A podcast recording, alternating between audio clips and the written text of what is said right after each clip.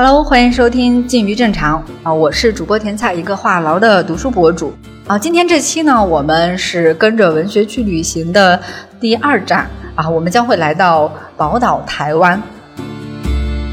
那接下来的时间呢，我们会从不同于以往的我们在那个新闻联播上或者在某些媒体上那样的一个意识形态的那种视角去看台湾，我们呢从一个文学哈文化的视角去走进台湾，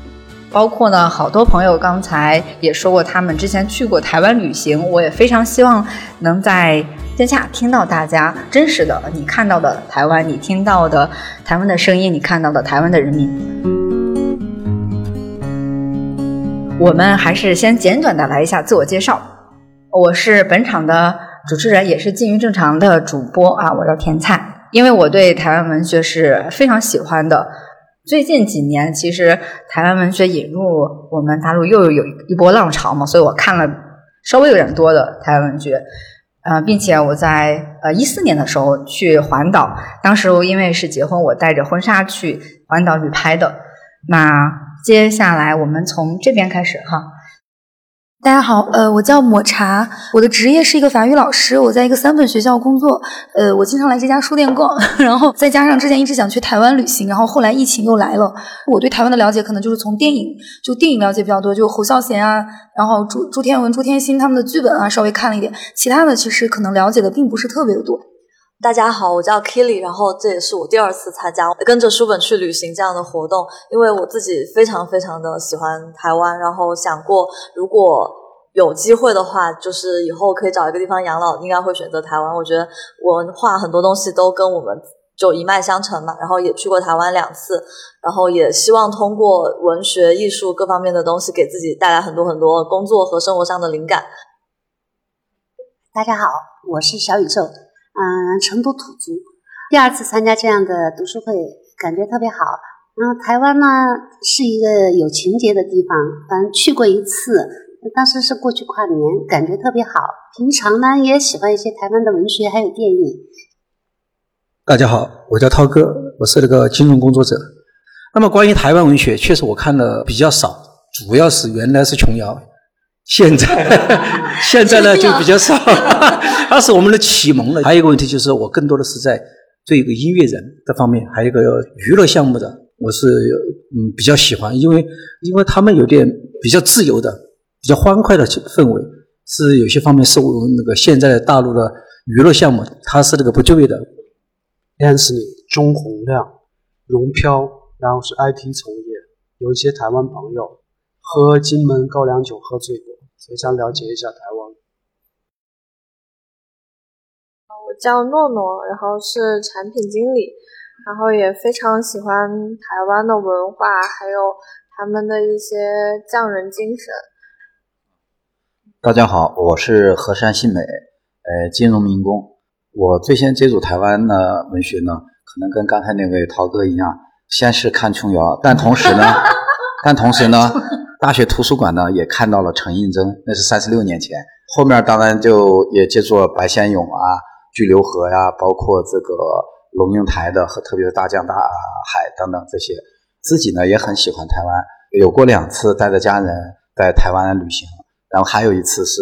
到台湾的商务拜访，很喜欢台湾的氛围。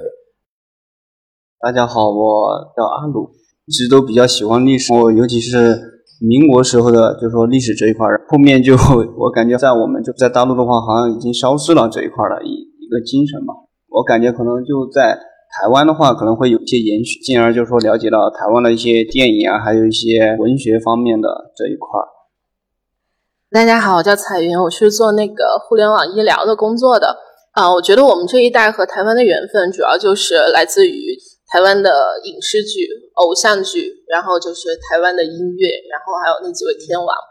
他的文化其实是在我们的青春里边就潜移默化的就沉淀下来了。那所以说就是在工作以后也去了台湾旅行两次。那第一次呢是跟团，是一个环岛。那第二次的话是一九年的时候呢是在台北，就是深入的就在台北待了七天的时间，是在爱北一定的，然后是住的是台湾当地居民的家。然后第一位是一个很酷的一个有纹身的摄影师的一个小姐姐，然后第二位呢是一个女机长，然后算是在台北很深入的体验了台北的一个风土人文这样的。然后我本来接下来的就是一个计划，是希望说再去花莲啊、垦丁这样每次去待个一个周末，但很可惜就是政策就出了嘛。然后现在去台湾也不知道是什么时候，但是很希望说就是这个政策能很快的再开放起来。对，听了一圈呢，我能深切的感觉到，大家并不是因为台湾文学才去认识到了台湾。很多时候，我们是因为影视剧和音乐等等，就是那些流行文化的呃这些因素来那个认识的。而且呢，大家分布有七零后、八零后，还有九零后。但是其实大家对台湾的认识，我相信差别没有那么的大。为什么我会选择从台湾文学去进入台湾呢？那些在台湾写作的人，他们会是哪些的人，是挺有意思的一个现象。因为他有四九年之后有外省人到了台湾，也有台湾的那个本地的本土的一些作家，政治历史的一些思潮，然后引起的动荡，让台湾文学其实被大陆所看到，也是一个挺漫长的一个历史。比如你看过具体的书不会很多，可能因因为出版等等一些因素，但是呢。刚才说到一些什么音乐啊，包括你影视剧，其实它可能它的模板、它的底子都是因为台湾作家他们写了那些书。有一些同学还是本着想去听一点点分享的话，那我还可以稍微介绍一点点关于台湾文学的一个简短的历史，给大家做一个引子。可能你会发现，哎，这个人他写的这个东西，我居然听过，我居然看过。所以我接下来会花一个非常短的时间，先给大家稍微过一道。那我们聊的呢是在四九之后，但是事实上呢，在所谓光复前，光复前那个日据时代的时候，也有一个非常著名的呃一个作家叫吴浊流，他们经常有那个吴浊流文学奖。这个人有多厉害呢？他写了一本《亚细亚的孤儿》，这个可能有一些人听过罗大佑的那个歌。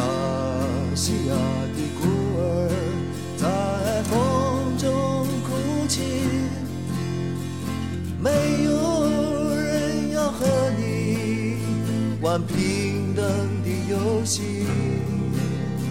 对他其实描绘的那个心态呢，就是一种呃无所依傍的那种，对游子的那种心态。他是奠基了台湾现代文学的一个里程碑，但是这个东西是。他用日文写的，在日本出版的，因为日据时代的时候，那些人接受不到就是国语的那些教育，所以呢，这是最开始的一个发端，是在呃四几年的时候。那后来就来到我们比较熟悉的四九年以后那波人，呃，那先去了台湾的那些都在写什么？可能大家现在没有什么印象，因为很可能我们的语文课文就是不讲这些。但是呢，我说一个人，大家可能有印象，叫林海音，《城南旧事》。对，他就代表了那个时候的叫怀乡文学，就是啊，大陆的人刚到那边的时候，哎呀，想家呀。他们有一些作家就写老北京的那些事儿，林海音是一个代表。呃，后来在八三年的时候，那个电影里面就是唱送别，送别大家总会知道吧。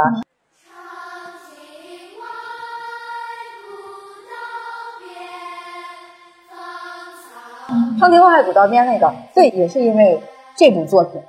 那还有一个人，郑愁予，就是那个诗人，他也是当时的那个怀乡人背景下的一个诗人。他可能具体写过什么诗，他不像是余光中那个写乡愁那么有名。但是呢，有一句话：“我不是归人，是个过客。”大家总会 对，还有达达的马蹄声是美丽的错误，那个对吧？对何先生老师肯定很熟，对他这些话就感觉很像现在那种，哎呀，有点有点小小清新的那种那种文字，但是事实上人家是在一九五四年的时候写的，而且他的那个背景其实也是有挺复杂的一个一个历史背景在的。那后来六十年代的时候呢，就台湾兴起的是叫乡土文学，就乡土文学可能不是咱们大陆呢理解的那种只写农村事儿啊那些。他是把就是你关注我的那个社会的一个就是写实的那文学，他们都归到里面，所以有的时候也会写点都市，也会写点那个农村人进城。所以那里面有一个这个也是我因为这次播客做的一个功课。我不知道《鲁冰花》原来它是个小说，《鲁冰花》大家听过吗？对，那小学的时候那个大家都唱过啊。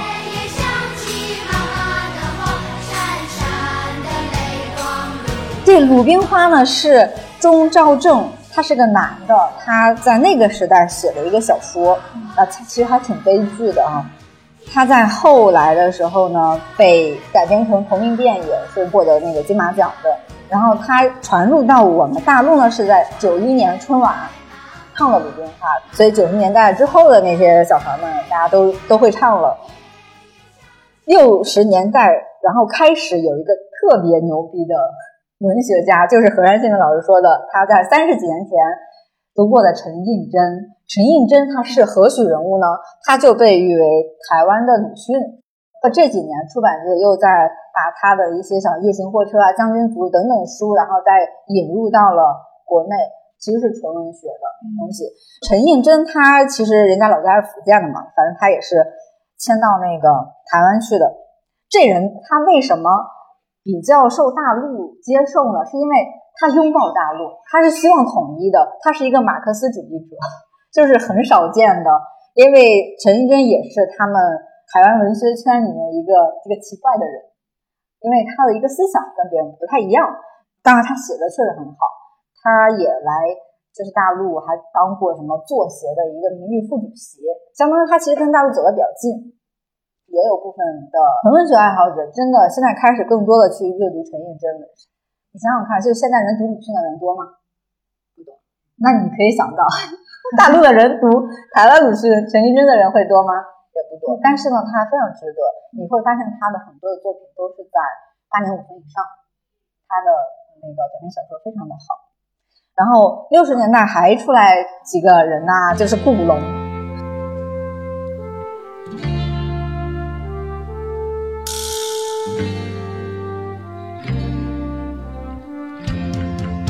古龙是连我爷爷都会看的，是真的看书，就是武侠小说，大家应该都看过。后来改编的那个电视剧吧，《楚留香》有吧？绝代双骄，小李飞刀，萧十一郎，陆小凤传奇。对，大家可能都还挺熟的，因为它其实就有点像是台湾版的《东野圭吾》，因为他会把悬疑推理和武侠，而且那个侠是一个儒侠，反正就挺有文化、挺有智商的。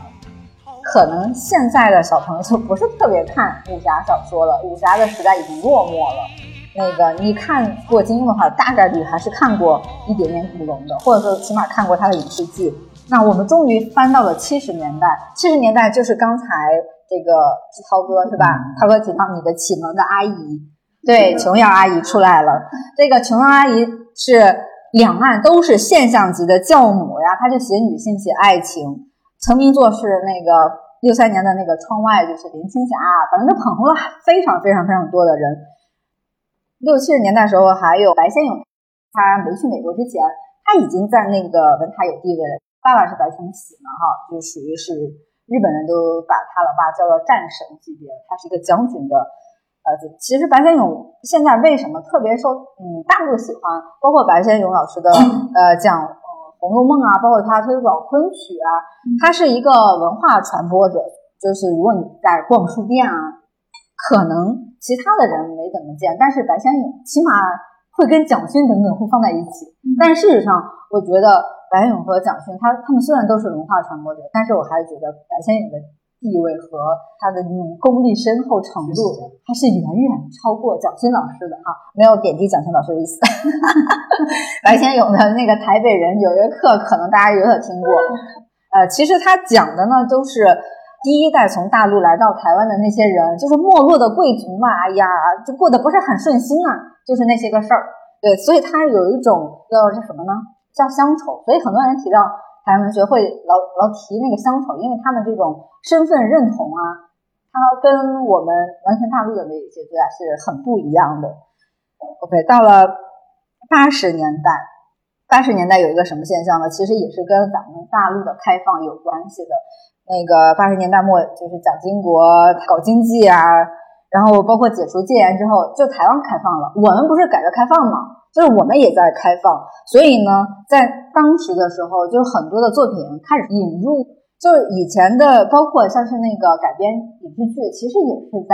九十年代左右。所以在八十年代末期和九十年代初的时候，通俗文学就是你们刚才提的那几个，他们进入大众的这个视野了。还有一个，我是做功课的时候知道的。流沙河不是我们这边的一个很有名的一个人物吗？流沙河他对引进台湾文学还有一个非常卓越的贡献。他在八二年的时候，他在《新兴诗刊》上就介绍了台湾那边的诗人，所以他是第一个台湾现代诗歌的介绍人。我们还要感谢流沙河前辈。对，那之所以到后来的像是九十年代，包括二十世纪初，大家可能已经。知道是个什么状况了哈，因为文学的边缘化不止发生在大陆，也发生在台湾的。大家都被那个经济，都被那个娱乐，包括那个都市里面那些更吸引人的东西所所吸引了。那文学边缘化之后呢，其实台湾仍然很多人在写文学这件事情。那后来呢？就后浪啊，那些出版机构，他们就在引入那些七十年代生的，包括还有部分更小一点的这批新生代的那个台湾作家，后浪文学的，像是骆以军啊，然后袁哲生啊、童伟格啊等等。对，因为他们本来印的也少，然后我也不敢说在座大家都有读过，这个没有关系。总之，它这个 短短的历史呢，就是。这个样子，靠回我们今天的一个主题，说为什么我们认识台湾不会通过文学，而是通过其他的一些方式？所以我想先 Q 一下那个阿鲁，对，因为电影它是一个大众的文化，而且呢，台湾的电影它是有深厚的文学基础的，那些编导很多都是作家。像吴念真啊、朱天文等等，帮我们分享一下，为什么你会从这个台湾电影去认识台湾？你觉得在电影里面你看到的台湾是什么样子？平时的话，像我了解台湾的一些东西的话，可能都是从书籍嘛，没有那种直观的身临其境的那种感觉。然后可能上了大学之后，就想更多的了解它这个途径的话，可能基本上就是电影这一块儿。这么一说，真的好像就是 吴念真还有杨德昌他们的电影，就是早期八十年代那些电影，好像都是八九十年代的吧。就看了几部《孤岭街》那个什么吧，哎对，然后还有一个就是那个《恋恋风尘》，然后就看了这两部之后，就接着就把他的电影全部翻了，基本上还有那个什么《一》啊，《悲情城市》吧这些。嗯，有一段时间不是那个林青霞出了一本那个书嘛，就是那个《窗外》。我也想着又把他的电影给翻看了一下，就是也是七八十年代的，发现可能了解的更全面了一些，好像就是有一个立体清晰的认识嘛。因为可能我平时了解的书籍啊，可能也是历史方面的，就是说偏政治一些的，像姚啊他们写的那些书，除了文字之外的话，就是通过电影的话，弥补了就是对我对台湾可能的一个想象吧。喜欢看一些偏历史或者是政治类的？其实也是反映了台湾文学一个跟国内不太一样的地方，就是他们写那个社会政治的会比较多。呃，杨照其实是现在还有点火的，包括像张大春、朱天文和施淑清，三联出版社它引入了挺多专门写台湾历史类型的那个就是作家的作品。还有一套啊，这个东西到时候我会在 show notes 里面给部分听众感兴趣的，你们可以去看一下。对，这是反映了他们的一个特点。你刚才提到的两个导演侯孝贤和杨德昌哈，包括有的时候还会带上一点吴念真啊，但吴念真好像也不是主要导，他更多的是编剧。对，侯孝贤其实他是一个还挺前沿的。我我相信何山信明老师可以分享一下，就是我们提到呃悲情。城市，它是一个非常重要的，像李成利一样的一个一个电影。对导演，他开始他关注现实，并且呢，他关注的是非常近的历史，那才多少年？你可以跟我们听众和 现场的朋友分享一下关于二二八事件对台湾的一些影响，包括侯孝贤这个电影，还有反映了一些什么？因为我年龄偏大哈，其实最先是肯定都是看我们的媒体，我们那会儿的人民日报啊等等，说那边在水深火热，等着我们去解放，我们一定要解放台湾。那么上了大学以后呢，开始就是可能校校园歌曲已经传进来了。然后就是琼瑶和三毛的书，这是跟着大家都读。但同时呢，我也呃读另外两类书，一类就是说像那会儿就借助呃陈映真他们的《将军竹》啊，在回忆型火车，这是在我们学校图书馆能够找得到的。还有一个呢，我读的很多呢，因为我呃学的经济，但是我对政治学很感兴趣，所以我就读了，就是包括当时那个李敖所有的书，包括柏杨的书，就包括孙隆基的书。孙隆基那本书很有名，叫做《中国文化的深层结构》。那本书据说当时在台湾也是禁书，我们都是读的影音本呃，那么就了解到，就是说，就就就是通过这些阅读，构建了对台湾的一些了解。悲情城市出来之后呢，我看了看了之后，当时有呃有比较深的印象。但是呢，台湾开放党禁以后，民进党每次都拿二二八说事情。我去台湾旅行的两次，其中有一次是在台北待了七天，大概有大半天。它有一个公园是二呃，反正那个公园里头基本上就是那一段时间就全是就是有一个二二八的展览。那个展览呢里头有很多就是当时老百姓，就是大概是一个广播站，那是一个就是当时是一个很重要的一个广播设施。但是那儿后来有一个公园，然后那里头就摆了当时当事者一些书籍或者图片，包括一些信件。进一步看到了，包括遇到在旁边的台湾人跟我就交流。确实，后来我又再看一些其他二二八，本来确实是老呃国民党呢可能委派了一个本来在大陆就是声誉很糟糕的一个官员，就陈仪去做台湾的第一任省主席。后来我看一些呃书他在大陆的时候，他在他的统治区域内就是横征暴敛，就导致很多商人都是活不下去的。他到台湾呢，呃又是这种。那么就是你再看那个，一个是历史宏观的这些，另外包括在你去看那些历史的细节。开始呢，其实是老百姓只是抗议，包括学生只是抗议，但是因为这个镇压的，就是说呃，陈毅一副高压的态势，结果这种反抗当地人的反抗就越来越激烈。当时我印象很深刻，跟那个有一个他们老人家在那儿呃，也在那儿谈，然后聊起来，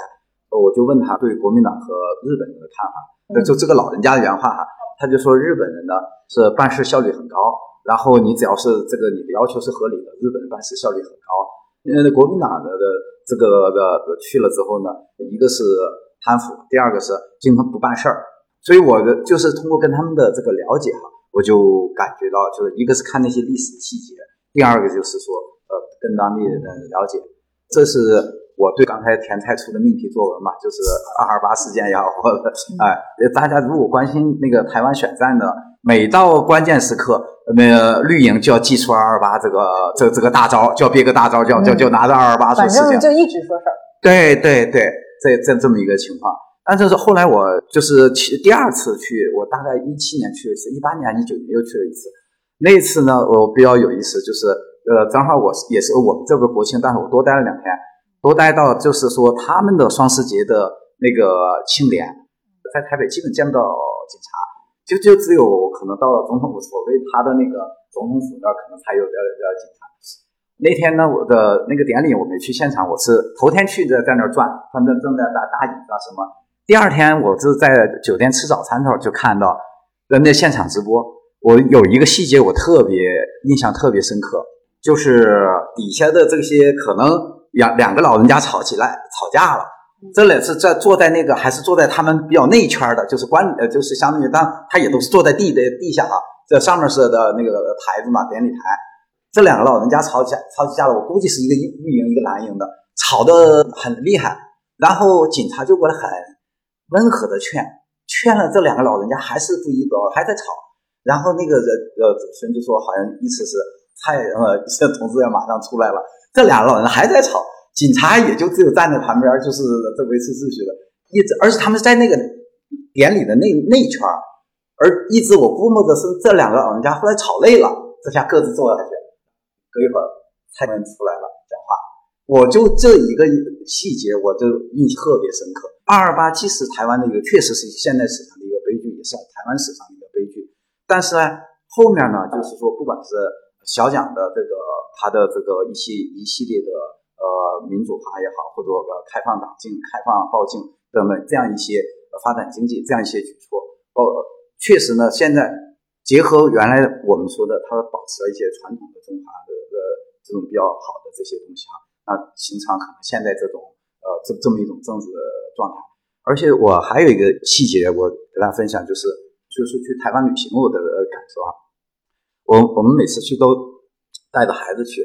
孩子有时候自己要到酒店前台跟这个这个可能前台说什么事情，那前台一定是从从柜台后面走出来，走到我小朋友面前蹲下来跟小朋友说你什么想法什么什么，这个印我印象特别深刻。呃，第二个呢，就是我因为第三次去是商务拜访，实际上就是拜访王永庆的长庚医院和这他们那边康养这一类的。发现确实台湾的这个医疗和康养，这个大家也都是，他就好像在整个他的健保水平在全球都是排名，据说至少是个不不亚于日本嘛，和日本都是排名前三的这种。其实它费用并不高，或者养老这一块，我去长庚医院，刚长庚医院它的养老那一块是呃设施标准。比较久，但是也仍然是台湾是很肯定很好的，大概就是两个老人家住进去就是折人民币就三千来块钱。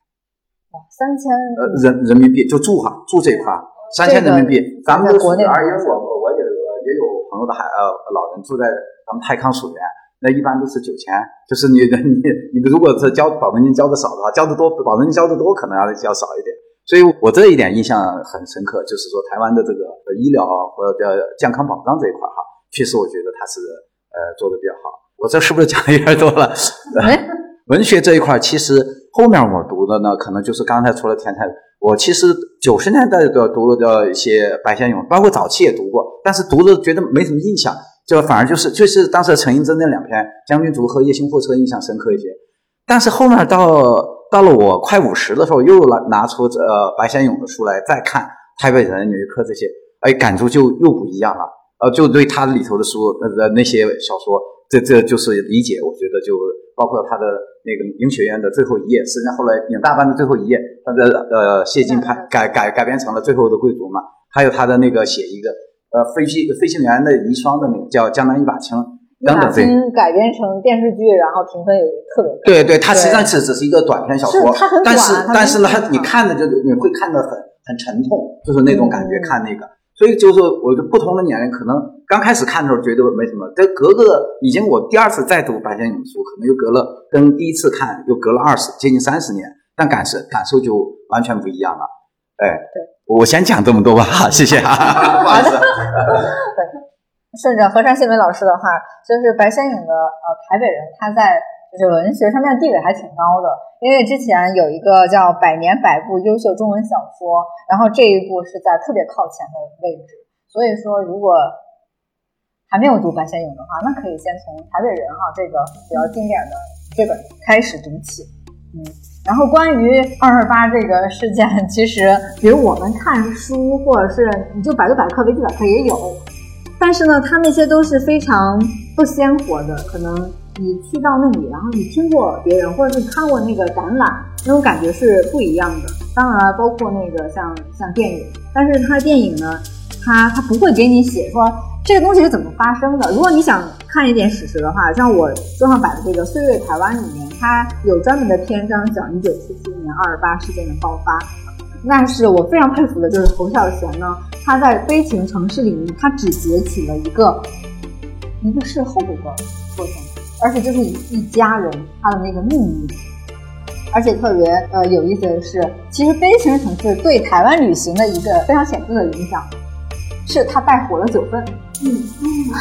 嗯，对对，九份是离台北呃蛮近的一个地方，它有点像。呃，有点像半个重庆的感觉吧，但是它是靠海。对，九份后来又被大陆游客所熟悉，是因为呃宫崎骏的《千与千寻》，对，就是他那个红灯笼还有楼梯那个山城那个样子，他他画进去了嘛。但是九份它这个地方，它的那个历史还真的就是挺嗯复杂的。一会儿我们如果因为什么东西在聊到九分的时候，可以再插一嘴，因为它还挺值得去玩的。好，那我们接下来请那个老钟来聊一下你的那些台湾朋友们。每个人的人生体验不一样，所以我跟台湾朋友从来没有发生过分歧的部分。其实我觉得他们很懂礼貌。大概在十几年前我在上海的时候，一个大概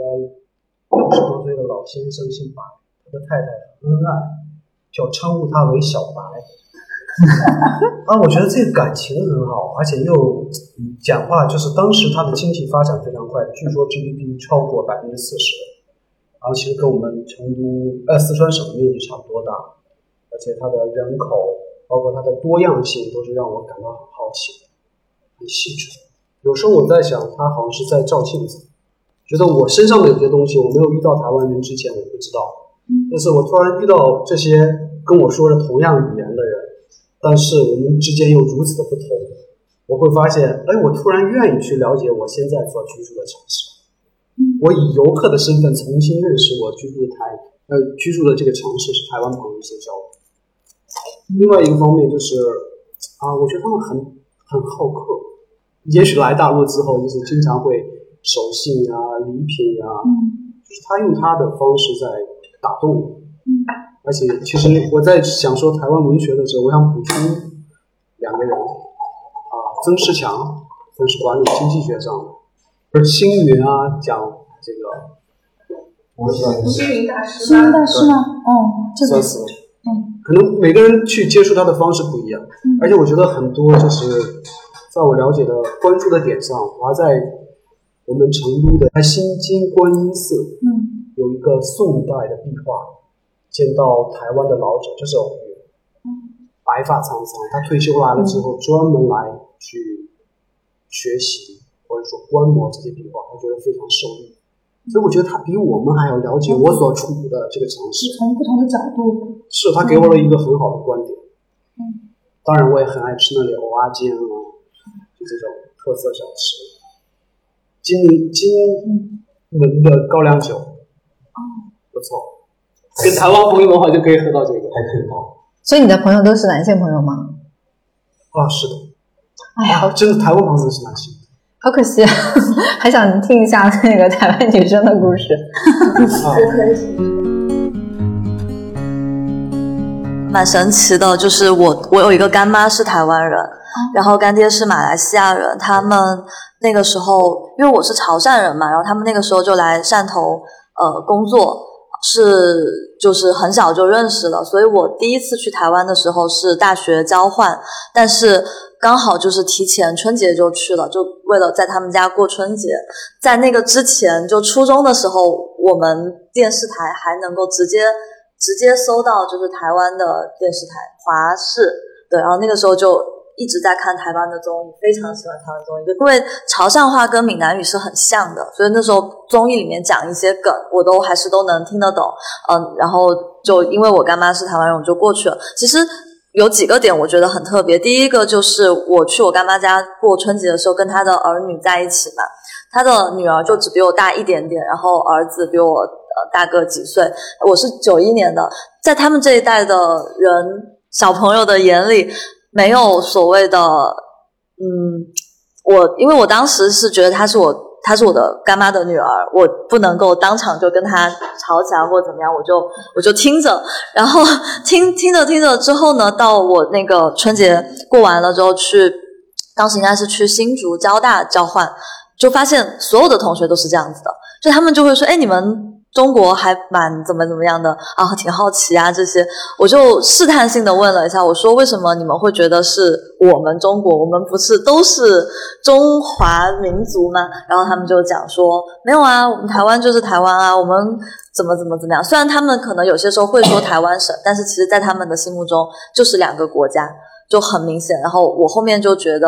呃，就那个时候我比较好奇，然后问了一些同学，然后还有后面回来看了一些资料，就发现其实教育的问题，就他们的历史书上就是就是一直是这样写的，这是一个，就是我觉得这一点让我知道说，其实他们不是故意要这样的，就是被教育成这个样子的，对，就没有这个概念，也非常不了解大陆，所以那时候出什么茶叶蛋事件，我觉得很正常。他们连成都都不知道，他们连熊猫都不知道，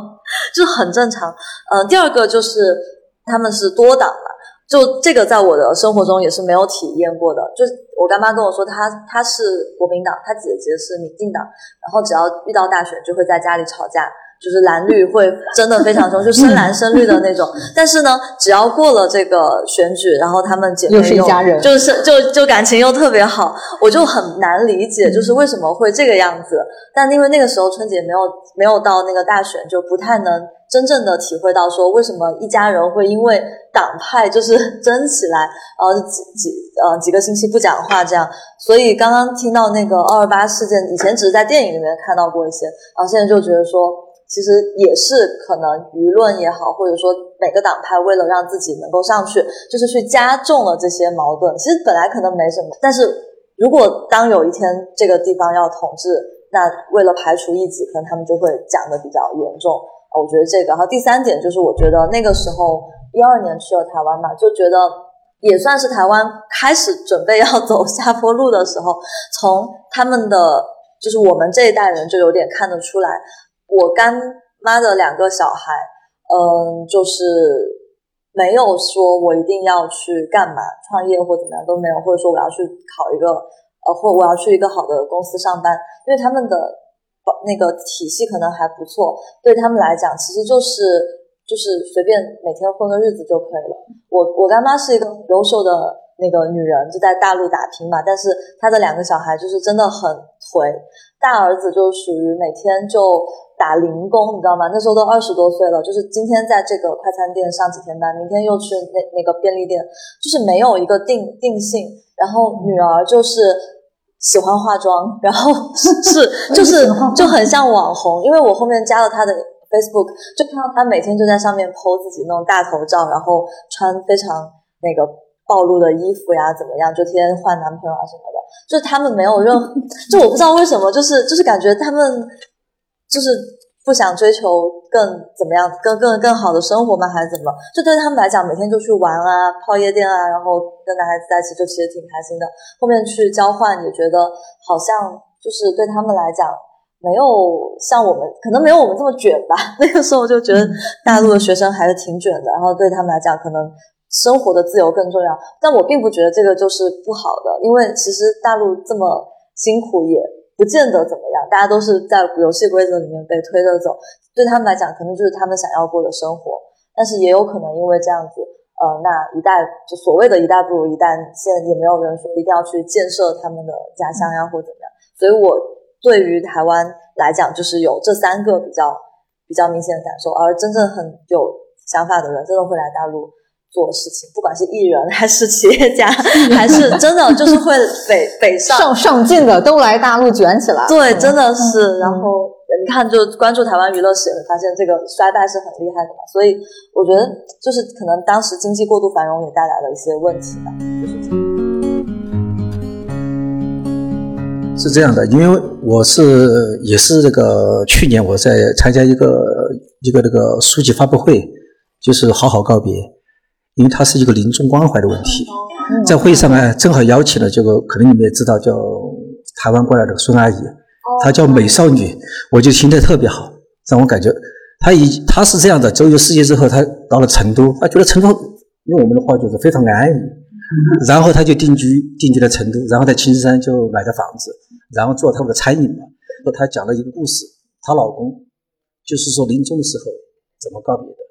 她当时说。到了医院之后，我们医师说就是插管，商量之后，他们决定回家，让他感受最后的快乐。其实我觉得是这样，人呢就是最后的尊严的问题。然后她老公在临终之前，就是还是召集大家开了一个相当于就是个派对吧，然后召集很多人，大家一起唱歌，一起讲一些美好的事情。过几天，然后他就是觉得很痛苦的时候，他就在孙阿姨的怀里去世了。我觉得这个事情给我感触很深。其实我觉得这个。关怀对老年人，特别是对亲近的人，我觉得不见得在医院，我觉得也可以在他喜欢的方式，这种方式来进行告别。通过这个事情，我觉得还是这个还是比较包容，不是说你亲戚了就是你就必须在医院的。这种告别，我不知道会不会作为趋势，至少我是会这样的，我绝对不会插管这样的。所以这个是我觉得生命最后还是保留他的尊严，在这个方面，我觉得孙阿姨是做的，还有他家人是做的很好的。所以这个事情，我觉得对台湾的理解，因为我是唯一见那个相当于活的台湾人嘛，你会觉得是很多就是在那个影像上看，影像是看见的，是的，所以说我觉得印象特别深刻。在成都有一个非常有名的台湾人，就是孙安。哎，是给我的感触就是，其实台湾人在这个人文这个关怀上，我觉得还是比较注重家人的这个相应的最后的尊严。在台湾确实这种就是民众关怀和这个死亡文化是走的比较超前一点。像前两年有一个台湾的导演，然后在儿女的陪同下，然后去瑞士安乐死。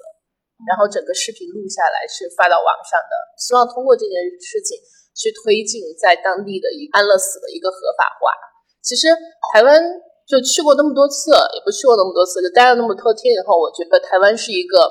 包容性特别强，然后特别尊重人的情感的这么一个城市。就我在台北的时候，走在街头，我迎面走来了一个人，就那个人走过来那种姿势，就是那种摇曳生姿，就感觉就是。哦，今天我最美。啊，走近一看是一位男士，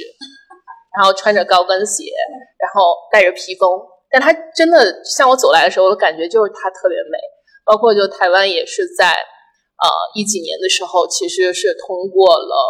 同性恋婚姻的这么一个合法化。其实这都是一个，我觉得这些都是一个文化的一个进步。对，我就先说这些吧。Kitty 刚才说跟台湾朋友接触的过程中，发现呃蓝绿，然后吵架等等。刚才好像还有其他朋友提到，怎么说呢？因为蒋经国之后哈，他们经过了这个一定程度的民主进程，然后后来造成了现在这个 挺那什么的局面。所以就政治生活在台湾人的生活是是一个很大的一个比重。所以我们在很多的节目、电影。甚至是非常热门的台剧里面都可以看到这种角色。不知道大家有看近两年的像《大佛普拉斯》那个黑白质感的非常好的，即使像是《俗女养成记》哈这样非常热门的这个台剧，他们里面都会出现选举、议员、竞选，它好像就是没有呃一部不是不是这种题材，是因为它就很自然的一个现象，就相当于。你考公务员和他去竞选议员就没什么，他就是一个一个职业，对，所以它里面没有什么要保啊或要贬的部分，我感觉是中性的。但是呢，很多时候议员出现的时候不是一个特别正面的一个角色，往往会带有一点要讽刺他啊，或者说他爸等等等等等等的，所以他会有带一点点微弱的这种政治的影射。另外，Kitty 提到一个非常重要的，就是台湾新青年的一些状态。很多的交换生，他们都会发现，在那边感觉你好像不用特别的用功和努力。可能因为台湾的房产是那种传承制吧，世袭传承。对，我觉得他们整个的 经济发展水平的这个不同哈，造成那边的青年他们已经好像一定程度上摆脱了世俗成功的这种这这种标准，他们更多的在追求你说的，我要尊重我的自己的。感觉，对，所以还甚至还有像是感觉主义的东西也进入到了后期的一些文学作品的体现，像是朱天文他其实也写过，就是这些人就整天耍起，开摩托车上山耍起，对他才不要求什么我要去考公务员，或者我我要去当经商，我要赚多少钱，或者我要拥有多少房产，好像没有这样，所以很多人觉得，哎，那边不是很卷。涛哥和彩云。就是说到的这个人文关怀和包容性，就是这种包容性，其实它也反映出台湾它这个社会里面的文化之一。它的包容性是从什么地方来？它有一些地理的，也有一些经济的因素的。就是刚才你说，他没有经历过那些啪，对他很多时候，他最开始他就是一个老被殖民、老被人统治的。他其实他岛内没什么特别的东西，他经常要跟别人去贸易。所以他的接受度会更广，尤其是台湾在应该是从八十年代开始吧，他们的女性主义的那种启蒙，女性主义文学就是大放异彩，包括同志文学，像是白先勇他写的那个《孽子》，对，包括还有一些对怎么说？他们甚至是很多的公共设施，比如说某些公园，就是那些比如说同志人群去定期去社交的一个地方。呃，包括你说路上看到有一个谁，他非常的自信，没有人对他白眼。他其实对少数族群的人，他都会去照顾到。就我们如果是作为游客去的话，会发现台湾它的公共设施对老年人、对孕妇、婴儿、幼儿，就是它全面友好的一个。地方，如果带孩子去什么画两步，或者它就它有专门的一些人的空间。好啦，今天的节目先到这里了。因为线下录制时候大家畅所欲言，聊了有三个多小时，考虑到听众朋友们不会太累，后期剪辑会分段更新。下一期继续聊台湾文学和旅行，内容更精彩，记得收听哦。预告一下，我们将会聊到台北文艺的一面，听朋友们聊起台湾自由行时的独特旅行体验，文创园区、独立书店、台北故宫、淡水河周杰伦、林语堂故居、夜宿漫画屋，还有更多环岛旅行中你不容错过的目的地。当然，还会继续推荐白先勇、王鼎钧等台湾作家的作品。欢迎订阅收听《近于正常》，我是主播甜菜，下期再见哦。